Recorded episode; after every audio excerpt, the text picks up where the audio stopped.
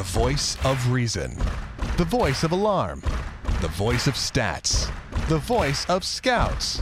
The voice of Kool-Aid. The voice of dismay. The voice of Davo. Three runs on four hits, no errors for the Royals. Two runs on four hits, no errors for the Angels. This, my friends, is playoff baseball as we welcome you in to another edition, another victorious edition of Clubhouse Conversation. Dave-O with postseason dish number two, and damn, it feels good. Everyone, and rightfully so, talking about Mike Moustakas unloading in the eleventh inning off of Salas, going yard. The game-winning home run for the Royals and the second of two key at-bats of the night, which we'll detail as we dig in here to your dish. We'll break this one down very in-depth and then preview tomorrow's game to tell. But let's go over this one and talk about how it was a complete team victory. Not just Moose tonight. Moose is like one of eight or nine guys that really directly helped in winning this game for the Royals. And had one of those eight or nine guys not done their job, the Royals had no chance tonight. The, the Royals played... Uh, A damn good game tonight. I'm very, very impressed tonight with the Royals. A team victory to a T. Now, and, and some will try to say baseball. I hear this all the time from people who don't watch it a lot or who don't like it a lot. Some will say, well, baseball is more of an individual sport. It's just the pitcher and catcher and a hitter. There, it's not a team sport. It's not like basketball or football. You know what? B S. Now, some of the time that's true. There, there's certain games where it does kind of become an individual game. And there's certain teams probably that are more so individual teams than actual teams. But the Royals, if you look up in the baseball dictionary, the term team, the Royals should be in there. The two thousand fourteen Royals should definitely be in there. Because, I mean, let, let's go through the average Major League team, the, the, the Royals team to face. And we'll, we'll just talk position players only right now. It seems like if you look at most Major League teams, especially in the American League, let's just think about the average American League team. Most lineups have two great position players, don't they? The majority of them. And then there's a couple really good players, and then the other five are basically mediocre or below. The Royals, on the other hand, have zero great position players. I'm talking all around. Defensively, absolutely. Some guys with their speed, absolutely. But I'm talking all around. Most teams have two great position players, couple really good, and you know four or five mediocre to below average. The Royals have zero great. I would say a couple really good players with guys like Gordon and Perez come to mind off the top of your head. And I mean, Escobar getting there. Yeah, absolutely. He's really good for sure. So, you know, two or three really good ones for the Royals. And then they have a whole bunch of good ones. Like I, I so there's three categories for most teams: great, really good, and mediocre to below average. The Royals have basically, in my mind, I mean, I'm not going to name names. Maybe one guy out there on the field is below average or mediocre. The majority of this Royals lineup is good or above. There aren't great players, but they're all pretty much good or really good. And that, to me, means the Royals are more of a team than most teams are. Most teams rely on, look at a team like Detroit, who essentially has, well, I mean, I, I don't know, three, two giant bats, maybe three, and then a nice player like Kinsler. I consider to call, I'm not calling Kinsler a great player at this point. I'm not calling him that. So, I mean, you just look at a team like that, for example. I don't know. I guess they're not really an average team. My point was to, to name an average team. Who's an average team? I don't know. Anyways, it doesn't really matter. My point in this whole argument is that the Royals are a true team, and it showed tonight out there. And I think more so than most teams, they're a team. Now, pitching-wise, by the way, Casey is great. They've got more than two great pitchers. Just go in that bullpen, you can find three down there for the whole season that are established. And even a guy like Finnegan in the short term is looking great at the moment. And rotation, and you've got three guys that you can call great. And, it, it, I mean, it showed tonight. So, but, but, but let's start with the offense, because normally we talk about pitching and defense of this Royals team, and believe me, we're going to talk plenty about that tonight, because there was plenty of that. But for once, let's kind of pay ode to the offense and start with the offense tonight. Now, the three runs on four hits, looking at the box score, or tuning in and out of the game, makes it look like the Royals struggled, didn't do anything well, had bad at-bats. Not the case, though. The nine Ks aren't great, obviously. You look at the nine Ks, you're thinking, well, you know, nine Ks, four walks. I mean, not great. But, I mean, for Casey, as we know, four walks, decent. I mean, one of them was intentional to Alex Gordon once he got ahead in the count two and oh after Gore ripped off second. But three runs on four hits, nine Ks. I thought the Royals had a good approach in this game against Weaver outside of the sixth and seventh innings. Sixth and seventh innings, the Royals seemed to kind of lose focus and get back in their hacktastic ways there briefly. But, I mean, overall, against Weaver, the Royals had some nice at-bats. I saw Salvador Perez have much better at-bats tonight. Much better, laying off some pitches. And he had a, one of the key at-bats of the game. There's about five of them. We'll talk about his at-bat a bit later. Escobar had a key at-bat, and Fonte. I mean, there are some guys out there, Moose, two tremendous at-bats, working the count, waiting for their pitch, and doing their best. I thought Escobar was not his normal self tonight. Swung at a number of pitches outside of the zone en route to the Ks that he had tonight. Finished with three Ks tonight, did Escobar. But overall, I mean, just good at-bats tonight. And you got to give L A credit. Their bullpen was filthy outside of Salas later on, but the bullpen was also damn good. So the Royals were facing legit pitchers. Now, no more than one Royal had one hit. They all There was just one hit for K C out of four guys in the lineup. Escobar, Aoki, Gordon, and Moose had the Royals four hits tonight. But a few great at-bats, like I said. Let's start with Moose, the first of two giant ones tonight. It was the top of the third inning, zero zero game. And if you think back to that inning, Weaver, I mean, after getting hit fairly hard in the first couple of innings, I mean, Cain had a blistering shot to third base in the first inning. That would have been a, a run-scoring double before, ultimately, Aoki was picked off first. And, I mean, you know, another run around base in the second. And then in the third inning, you get two strikeouts to start the inning. Not looking great, right? It looks like maybe Weaver's settling in after Salvi and Omar go down. But then Mike Moustakas, a six-pitch at bat, laying off some tough pitches, draws the walk. Bravo. And then Alcides Escobar, key at bat number two of the game, obviously, picks on one of very few balls up in the zone tonight. And granted, I wasn't sitting behind home plate like I normally do here in town, so I'm watching on T V. Granted, it's H D, and I'm you know it's a big T V, but obviously I'm not sitting at the game, so it's tough for me to say exactly how many pitches were up, but I counted maybe four balls the whole night that were up for the Royals. I mean, the ball was just not up. Escobar picked on one of the few ones, hit it over Hamilton's head in left field, who luckily tried to make the play, which allowed Moustakas to score when the ball bounced away, when he kind of crashed into the fence. I don't know that Moose would have scored had Hamilton just kind of played it for a double and not tried to catch it. Uh, so a small, small break there, but hey, you make your own breaks.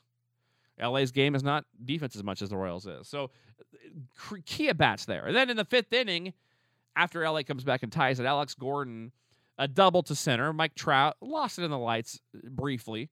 I still was not totally convinced he would have caught that like Ernie Johnson seemed to be. Probably would have. Again, I wasn't sitting there in the stands watching it, so I didn't see the whole wide angle. To me, it looked like I, it also looked like he was going to deke Alex. Although that wouldn't make much sense to deke him.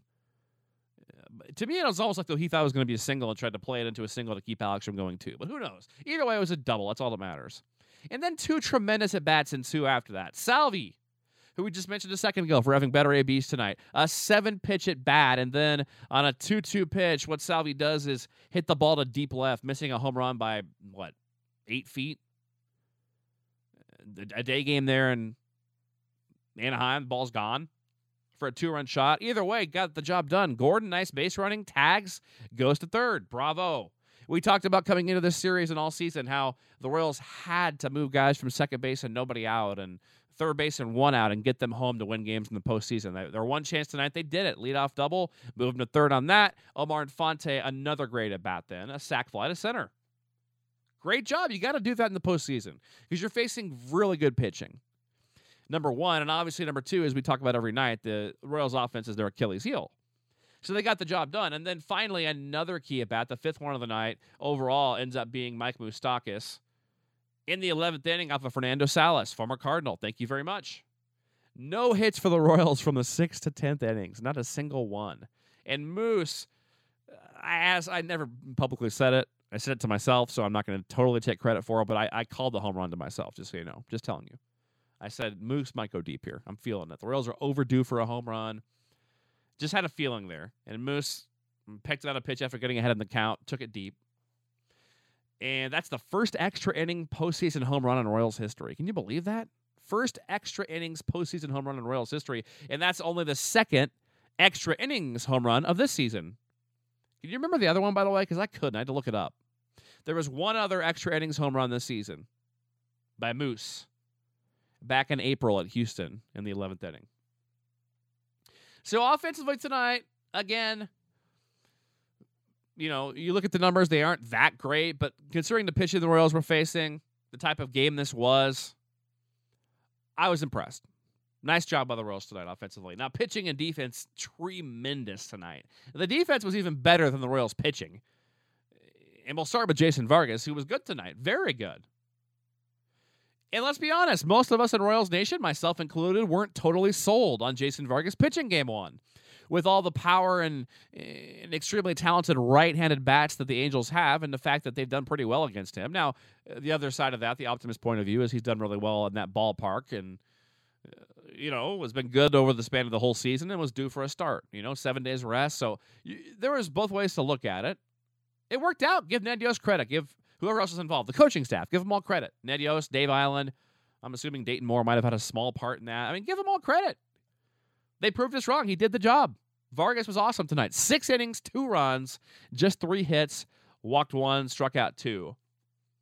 Though the only negative on Vargas' report card tonight is that he did allow, he didn't have a shutdown, no shutdown innings after the Royals scored. They scored twice for him, and he gave it right back the next half inning with solo shots allowed to David Freese and Chris Iannetta. So the only negative tonight was the non-shutdown innings. The Royals get you a run, you give it right back both times. That was kind of a letdown. So that's the one negative for Vargas overall. But six innings, two runs, I'll take that all postseason against anybody, let alone on the road against the Angels. Now, one thing I do want to say is that, and not trying to beat a dead horse with Ned Yost, but I thought it was very questionable to allow Jason Vargas to face Howie Kendrick in that sixth inning with two outs and runners at first and second. After a Cole Calhoun single, and then you walk Pujols. So you've already let him face a couple, I mean, so quite a few right-handed hitters in that inning. You know, Trout's a right-handed hitter, Pujols a right-handed hitter, and then you have another one coming up in Kendrick. Already two guys on, Herrera's warm. I don't know, maybe the Royals, maybe we'll find out later. They knew Herrera had a sore forearm because eventually he'd come out, and I guess we knew warming up that Duffy had that. When you go back to that start at, it was Toronto, wasn't it? When he re-injured, I believe it was Toronto. Wasn't it? Toronto? Whatever. We found out later that they kind of knew it going in. I don't know if they did because Salvi noticed it right away and pointed to the dugout, and maybe that's why they didn't bring him in with guys on base. It's the only thing I can think of. I don't know. Otherwise, it makes no sense to me to leave in a tired Vargas. Tiring. I mean, he's only at seventy-some pitches, but in that situation with the right-handed hitter and the game on the line and Herrera warm. But it, it worked out when Nori makes the play of the year for the Royals. And I'm not saying it was the best play of the year. I mean, it might have been. There's been some great de- you know, some great defense. It'll be in the montage, but no doubt the biggest play of the year, if not the best. The biggest. Lorenzo Cain thinks he's going to get that ball in right center off the bat of Kendrick in the first pitch from Vargas in that A B. And Nori, I don't even know. I don't even think he knew he had it at first. It was almost like he just closed his eyes and put his glove up. Like the kid in Little League that plays right field is playing with dandelions between pitches, and, and the ball comes to him and he just closes his eyes and prays it doesn't hit him and it goes in his glove. That was almost what it was like. But but then Nori makes another nice catch later, and then the very next inning to save another run. So, man, I mean, again, give Ned Yost credit. I mean, it worked out. I still think it was a bad move, but it worked out. Yost had a good game tonight overall. Another questionable decision we'll talk about here in a second. Uh, but, I mean, besides the two plays by Nori, Lorenzo Cain leading out the game? You kidding me? Uh, it robs Cole Calhoun of a double, maybe a triple. I thought, you know, the, the other one, he, the sliding catch he made coming in, the fourth was nice. I thought Omar Infante had a nice bare hand and a bad hop in the infield to make a play. Haas, a couple nice plays. Eske on the Trout ball on the hole in the tenth. Runner at first, nobody out. You make that backhanded play and get the out at second of Calhoun. That's big.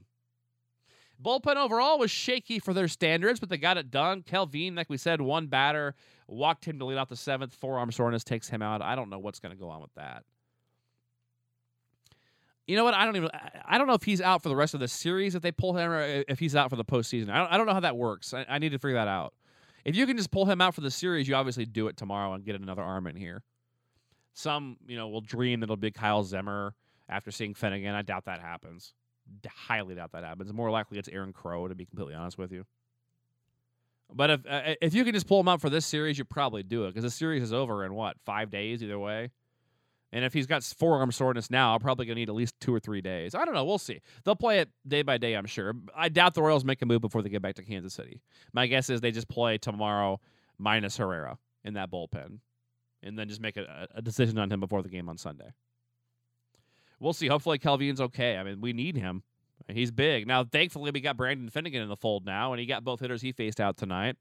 And then Wade Davis, with the help of that, you know, the Aoki catch, gets out of the seventh, and then a self-imposed trouble in the eighth gets out of that. And then the other questionable decision, I have no clue why Tim Collins started the ninth inning with Danny Duffy available. At, at the time Collins came in, I didn't criticize it because I thought to myself, well, Duffy's hurt, obviously, because he's not starting one of the first four games. He didn't come out of the relief the other night. He's not coming out tonight with Tim Collins coming in, who's in Omaha the majority of the year, who wasn't even a, he wasn't even really a September call up. He was like a mid September call up. and somehow he's pitching in the ninth inning of a tie game in the A L D S, I thought to myself, well, Duffy must be injured, so I'm not going to get pissed at that, uh, you know, upset at Ned on this one.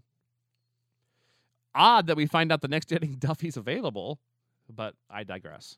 Tim Collins, again, got the job done. Ned Yost batted a thousand tonight. Didn't make any moves that blew up in his face, so we can second-guess him, and that's part of the game. But it worked out tonight for Ned, so I'll give him credit for that tonight. Tim Collins gets out of that inning in the ninth with the help of Jason Frazier, and then the tenth inning, Danny Duffy. So great to see him come in. A scoreless tenth with one hit and a K, and then one, two, three for Holly, thanks to Paul Nauert on the assist, home plate umpire, for ringing up Ibar on...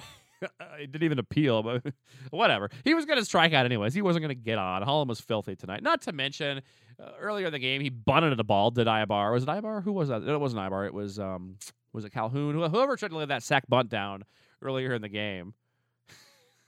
I mean, it gets Wade Davis popped up and uh, bunted through a ball that they called a ball on the appeal. So I mean, it kind of it kind of evened out. I mean, not really, but we'll just say it did. It didn't matter.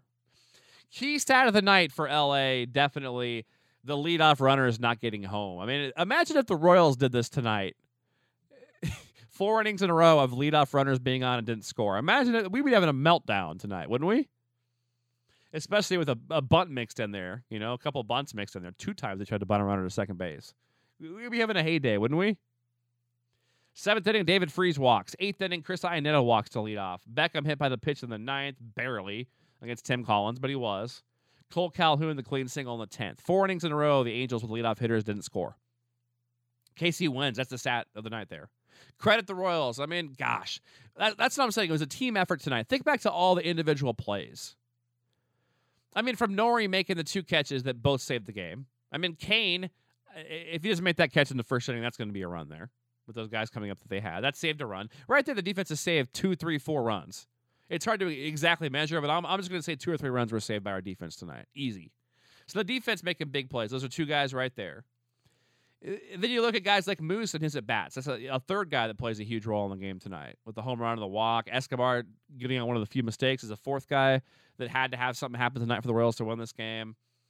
Gordon getting on base, the nice base running. It's a fifth guy. You have Salvi and Infante driving him in, sixth and seventh guys. We're just naming all the guys that directly won this game tonight for the Royals. And if, I'm telling you, if one of these guys didn't do their job, the Royals wouldn't have won.